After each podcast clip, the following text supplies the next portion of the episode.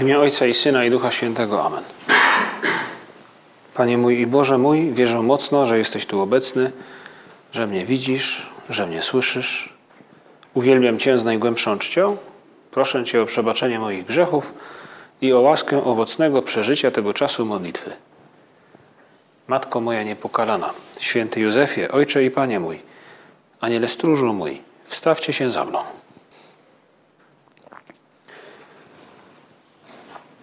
W trakcie tego Wielkiego Postu słyszymy i praktykujemy specyficzne, bardzo konkretne, mm, z jednej strony fragmenty Starego i Nowego Testamentu, słuchamy ich, czytamy, wyobrażamy sobie te sytuacje. Z drugiej strony też praktykujemy pewne specyficzne postawy, sposoby bycia, zachowania, które w naszym przypadku e, ludzi, którzy żyjemy XXI wieku, e, można powiedzieć, że są takim no, pewnego rodzaju metaforycznym wyjściem na pustynię. Rozpoczęliśmy ten Wielki Post, e, przypominając sobie, jak Jezus Chrystus, zanim zaczął nauczać, zanim ukazał się światu, objawił się światu, wyszedł na pustynię przez 40 dni. Tam się modlił. My na pustynię się w tej chwili nie wybieramy, ale jednak ten Wielki Post swego rodzaju pustynią dla nas jest także, bo właśnie przez te praktyki wielkopostne, przez post, jałmużnę i modlitwę, także przez rozważanie tych fragmentów Pisma Świętego, które liturgia nam pokazuje, każdy z nas ma szansę w tym Wielkim Poście posłuchać to, co Bóg mu chce powiedzieć. Jezus Chrystus na pustyni wsłuchiwał się w głos Ojca, rozmawiał z Nim. I o to Cię, Panie Jezu, na początku naszej modlitwy dzisiaj prosimy. Pomóż nam w tym Wielkim Poście udać się w taki nasz osobisty sposób na pustynię, po to, żeby Ciebie oraz Boga Ojca w Duchu Świętym posłuchać. My uczestniczymy, nie, nie da się inaczej. Każdy z nas uczestniczy w swojej własnej historii zbawienia, w której Bóg do nas mówi, tak jak mówił na pustyni do narodu wybranego i tak jak Bóg Ojciec rozmawiał z Jezusem Chrystusem, z Synem Bożym, w tym pierwszym wielkim poście, w tym, gdy Chrystus pojawił się na pustyni, by się modlić.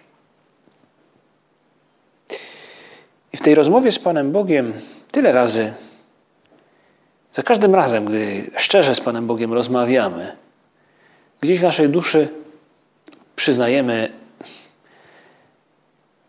no, przyznajemy Panu Bogu rację z jednej strony, to prawda, ale gdzieś w nas budzi się takie, takie, takie, takie poczucie,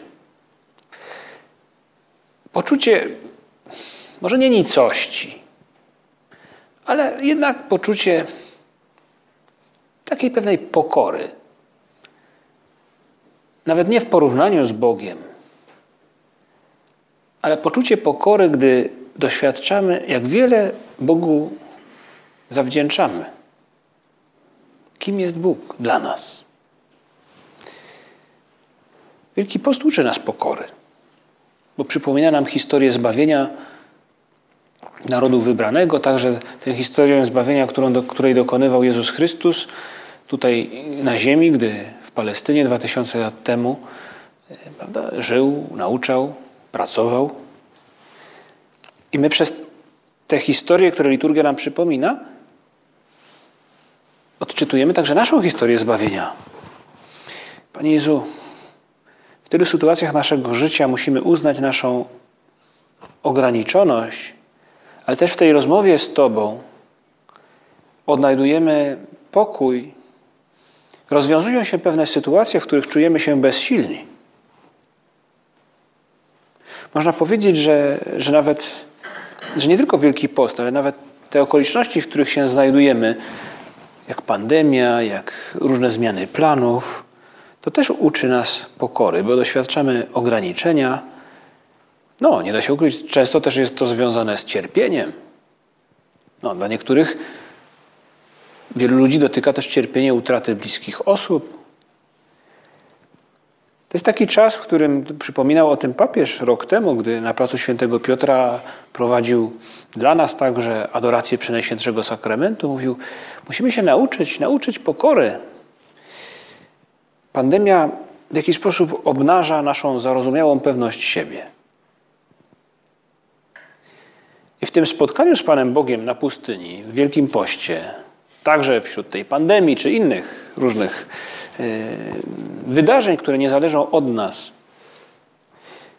mogą, tak jakby ta pokora może dotrzeć, może spenetrować naszą duszę w dwojaki sposób.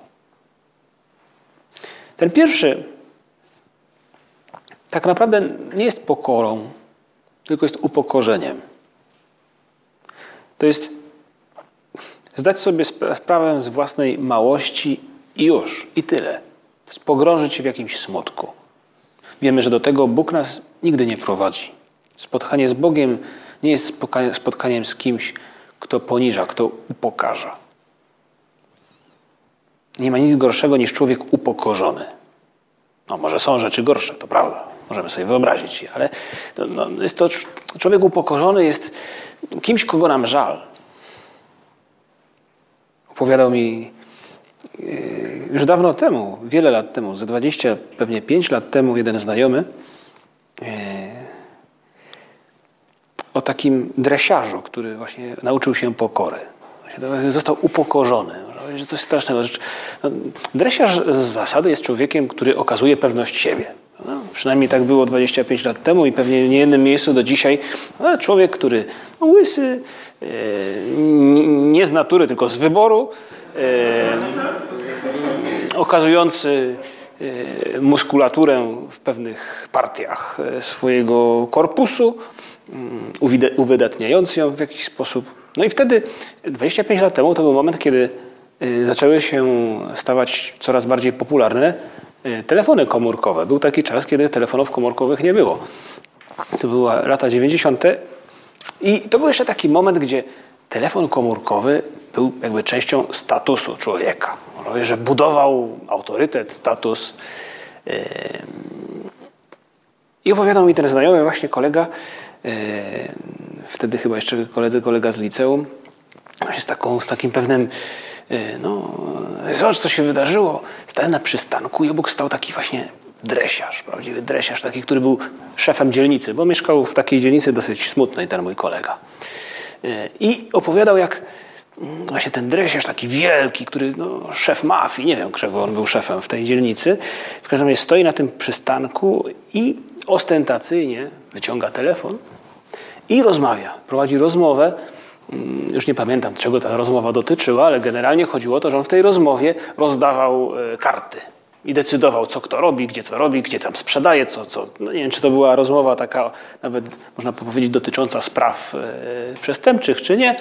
Fakt jest, no, że powiedzmy, że szpanował tym, że ma. Wtedy prawie nikt nie miał telefonu komórkowego. I w pewnym momencie, w czasie tej e, takiej mm, poważnej rozmowy, telefon mu zadzwonił. I wydało się, że udawał. I wtedy ten mój znajomy kolega mówił, i wtedy ta łysa głowa w pewnym momencie zaczęła się czerwienić. Jak w kreskówce.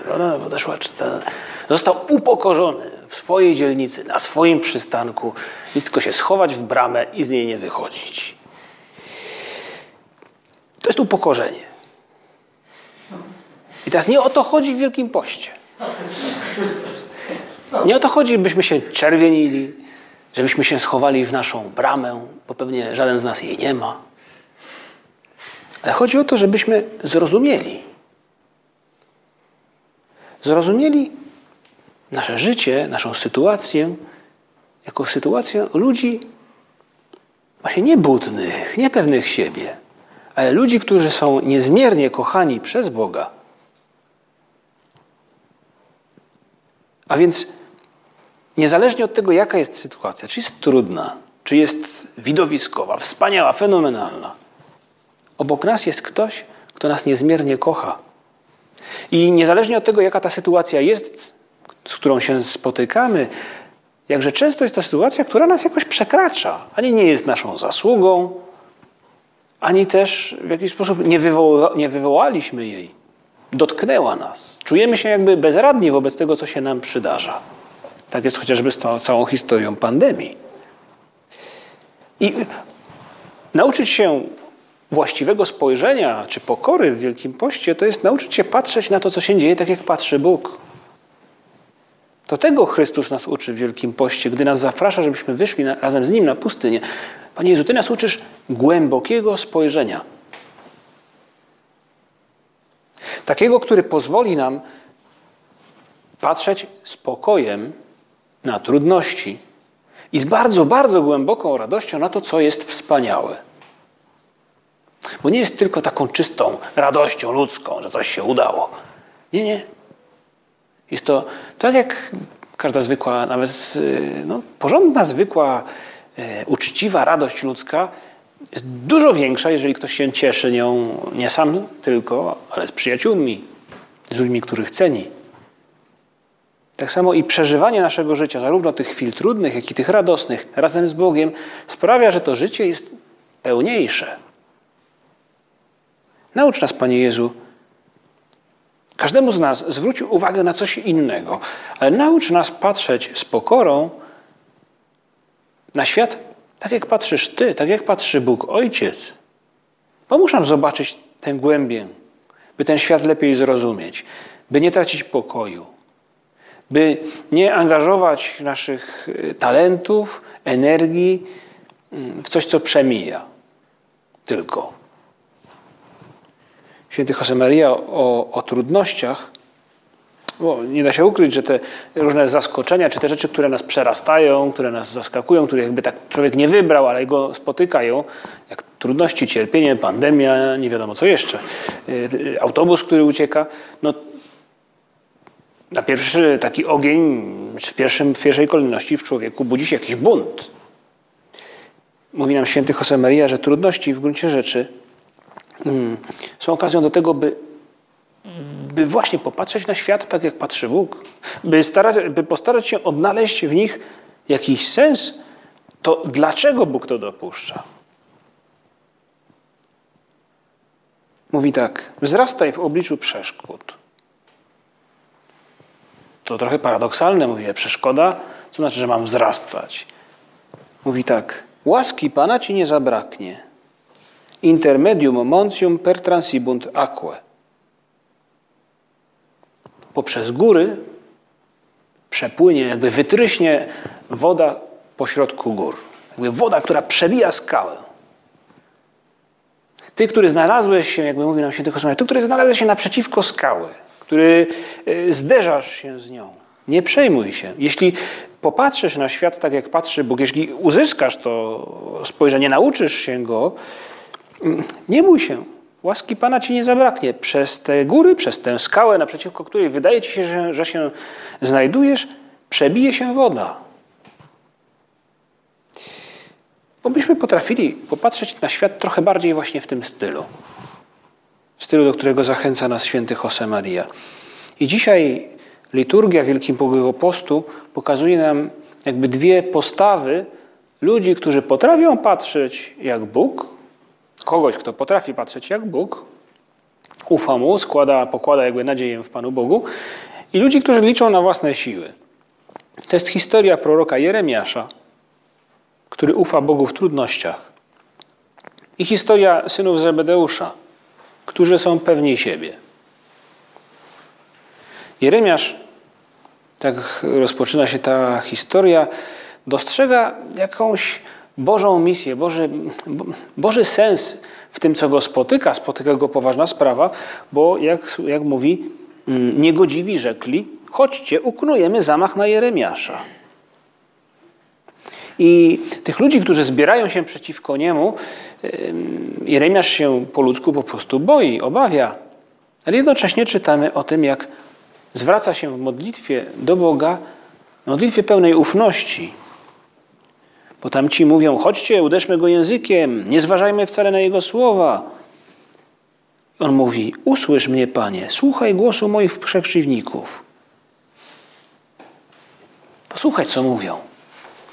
Oni szykują zamach na mnie. wykopali dół dla mnie. Wspomnij, jak stawałem przed Tobą, aby się wstawiać za nimi, aby odwrócić od nich Twój gniew. Pamiętaj, że jestem Twoim sługą, to dla Ciebie tu jestem. To dla Ciebie naraziłem się, zostałem narażony w jakiś sposób na ich prześladowanie. To jest historia człowieka, który, który ufa, który widzi jakiś sens w tym, co mu się przydarza, w tym, co jest trudne, w jego cierpieniu.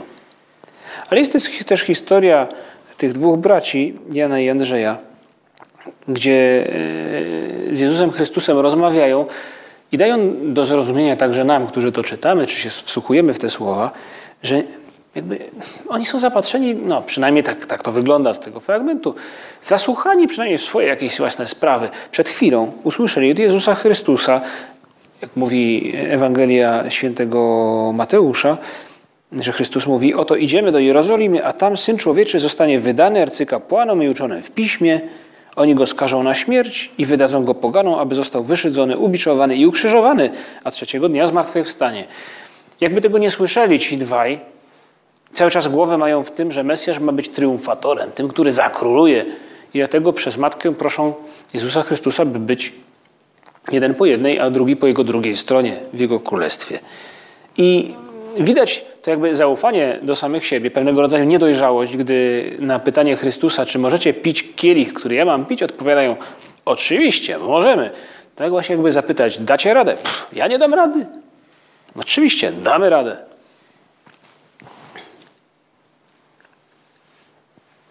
Jezus Chrystus odpowiada im, nie wiecie o co prosicie,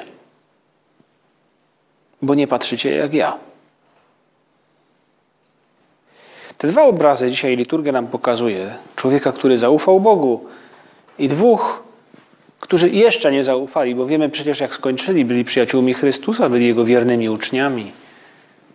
I może dlatego łatwiej nam jest się poczuć takim Janem i Andrzejem, trochę tacy rozproszeni, trochę zdezorientowani, trochę niedojrzali. Może łatwiej nam jest też spojrzeć na, nasze, na naszą niedojrzałość, na naszą pewność siebie, na nasze różne próby, dążenia, na naszą pychę, która czasem się podnosi. Pomóż nam, Panie Jezu, zrozumieć, że nasza droga, droga chrześcijan, to droga zaufania do Boga, oparcia wszystkiego na Nim. I ten Wielki Post ukazuje nam bezwarunkową miłość Boga do człowieka. Porusza ta miłość nas, nasze serce, o ile jesteśmy na pustyni, o ile jest cisza, o ile brakuje nam pewnych rzeczy. Na pustyni, tak jest. Wtedy można usłyszeć, zobaczyć ten, no zobaczyć głosu się nie da, ale zobaczyć ten obraz, tę miłość Boga, która, która, która dotyka.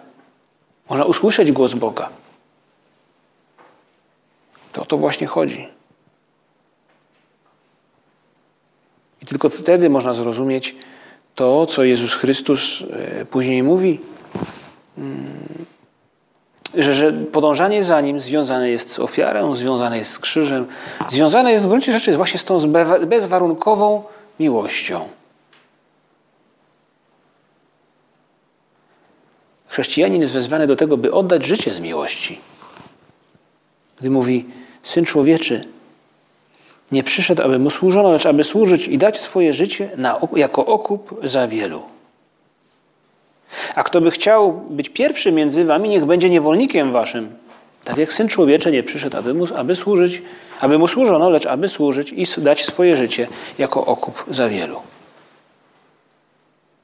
Wielki Post uczy nas oddawać swoje życie. Mierzyć się z trudnościami, to znaczy starać się odnaleźć w nich sens, w tych trudnościach, jakie nas spotykają.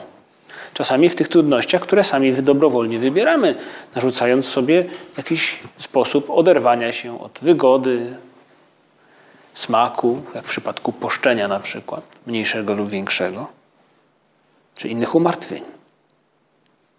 Ale także z tymi trudnościami, jakimi są chociażby to, że nie możemy spotkać się ze wszystkimi, z którymi chcielibyśmy się spotkać, że zajęcia są prowadzone tak, a nie inaczej, że niektórych e, naszych znajomych może spotykała właśnie choroba, czy jakieś inne perypetie. Mamy teraz czas, specjalny czas, taki pustynny, by zadawać sobie pytanie w tych sytuacjach: Panie Jezu, jaki jest tego sens? Tak jak Jeremiasz to pytanie sobie zadaje. Jeremiasz ma serce złożone w Bogu. Opiera się na nim i akceptuje trudności.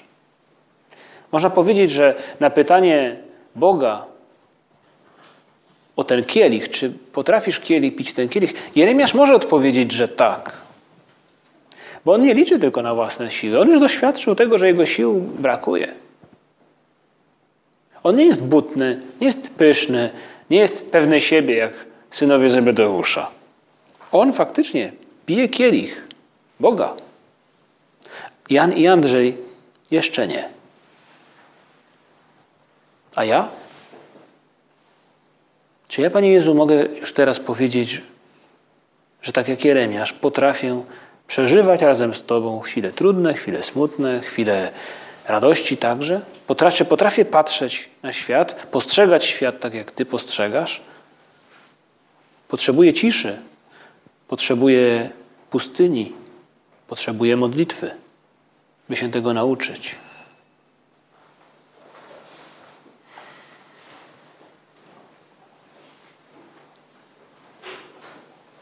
żeby przeżywać naszą rzeczywistość spokojem dla nas samych, ale tak, żeby w tej rzeczywistości czasem trudnej i skomplikowanej dawać pokój innym, potrzebujemy nauczyć się spoglądać z właściwej strony, czy z właściwej perspektywy na świat. Dlatego Cię, Panie Jezu, prosimy, pomóż nam nie zmarnować tego czasu Wielkiego Postu. Naucz nas patrzeć na świat tak jak Ty. To jest trochę tak jak... Hmm, z tymi obrazkami 3D. E, że trzeba jakoś takich, no nie, zawsze trzeba jakoś trochę inaczej spojrzeć, nie zrobić zeza, założyć jakieś okulary. No trochę tak jest też z rzeczywistością, z tą pełnią rzeczywistości, która nie, nie ogranicza się tylko do tego, co widzę na pierwszy rzut oka. Ale trzeba się wysilić, trzeba wyjść na pustynię, posłuchać głosu Boga, by zrozumieć może nie wszystko, ale przynajmniej by pełniej zrozumieć rzeczywistość. A wtedy dostrzeżemy miłość Bożą, która w pewien sposób bije po oczach. Zrozumiemy, że światem kieruje nie logika pewności siebie, triumfalizmu, ale logika miłości. Wtedy łatwiej nam jest zrozumieć, że nawet te rzeczy, które są trudne, są rzeczami, zajęciami, w których Bóg się pojawił, Jezus Chrystus, stając się człowiekiem, to wszystko dotknęło także Jego. On jest tam z nami.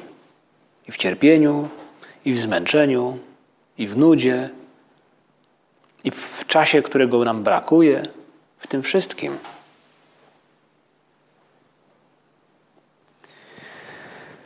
Boży punkt widzenia to spojrzenie pełne, takie jak Jezusa Chrystusa, to spokojne spojrzenie na rzeczywistość, poszerza też nasze horyzonty, bo pomaga nam zobaczyć rzeczy ważne, których do tej pory nie dostrzegaliśmy. Piękno pewnych codziennych, może powtarzających się rzeczy, relacji niektórych, za które do tej pory nie byliśmy wdzięczni, ale może być wdzięczni możemy, powinniśmy. To spojrzenie, to wyjście na pustynię pomaga nam też zobaczyć w innym świetle nasze wady. Nie tylko odkryć nowe, ale może utrwalić w sobie przekonanie, że dobrze byłoby, żebym pewną swoją wadę właśnie teraz przezwyciężał. Bo nie daję komuś dojść do słowa, bo dużo krytykuję, bo bardzo coś czy kogoś, nie wiem, lubię i w związku z tym angażuję się jakoś bardzo w tę relację, czy dążę do dobycia jakiejś rzeczy w sposób nieumiarkowany. Jednocześnie y, zupełnie inaczej patrzymy też na nasze sukcesy. Nie jako coś, co ja osiągnąłem, jestem niezły, ale jako coś, co naprawdę cieszy człowieka. Bo nie jest tylko moim sukcesem, albo często nawet można powiedzieć, miałem szczęście. Nie wiem dlaczego, pracowałem, tak, ale miałem szczęście, udało mi się. Ten Boży punkt widzenia, to spojrzenie pomaga nam też zrozumieć, jaki jest sens naszej pracy, jaki jest sens też tych trudnych sytuacji, z którymi się stykamy, czasami także napotykania ludzi trudnych. Panie Jezu, dlaczego Ty to wszystko bierzesz na, na siebie? I nie odnajdujemy innej odpowiedzi jak, jak tej, że Bóg bierze to na siebie, bo nas kocha. Pomóż nam, Panie Jezu, wzbogacić w tym wielkim poście nasze życie o to spokojne spojrzenie, czy spojrzenie, które wprowadza w nasze życie dużo pokoju. Mamy teraz ten czas, jeszcze sporo czasu Wielkiego Postu, by zadać sobie te pytania i w ciszy, tej pustynnej ciszy, na nie spróbować z Chrystusem odpowiedzieć. Prośmy Maryję na koniec, by nam pomogła to spojrzenie na świat pełne zaufania i też w jej przypadku pełne uśmiechu, który także chcielibyśmy posiąść. Pomóż nam to spojrzenie w sobie jakoś wyrobić, utrwalić. Pomóż Matko Nasza patrzeć nam, pomóż nam patrzeć w ten sposób właśnie, pełen zaufania i z uśmiechem na rzeczywistość. Naucz nas patrzeć na świat tak, jak patrzy Twój Syn, tak jak patrzy Jeremiasz, tak jak patrzą ci, którzy opierają się na Bogu i którzy są oparciem dla innych ludzi. Dzięki Ci składam, Boże mój, za dobre postanowienia, uczucia i natchnienia, którymi obdarzyłeś mnie podczas tych rozważań. Proszę Cię o pomoc w ich urzeczywistnieniu. Matko moja niepokalana, święty Józefie, Ojcze i Panie mój, Aniele stróżu mój, wstawcie się za mną.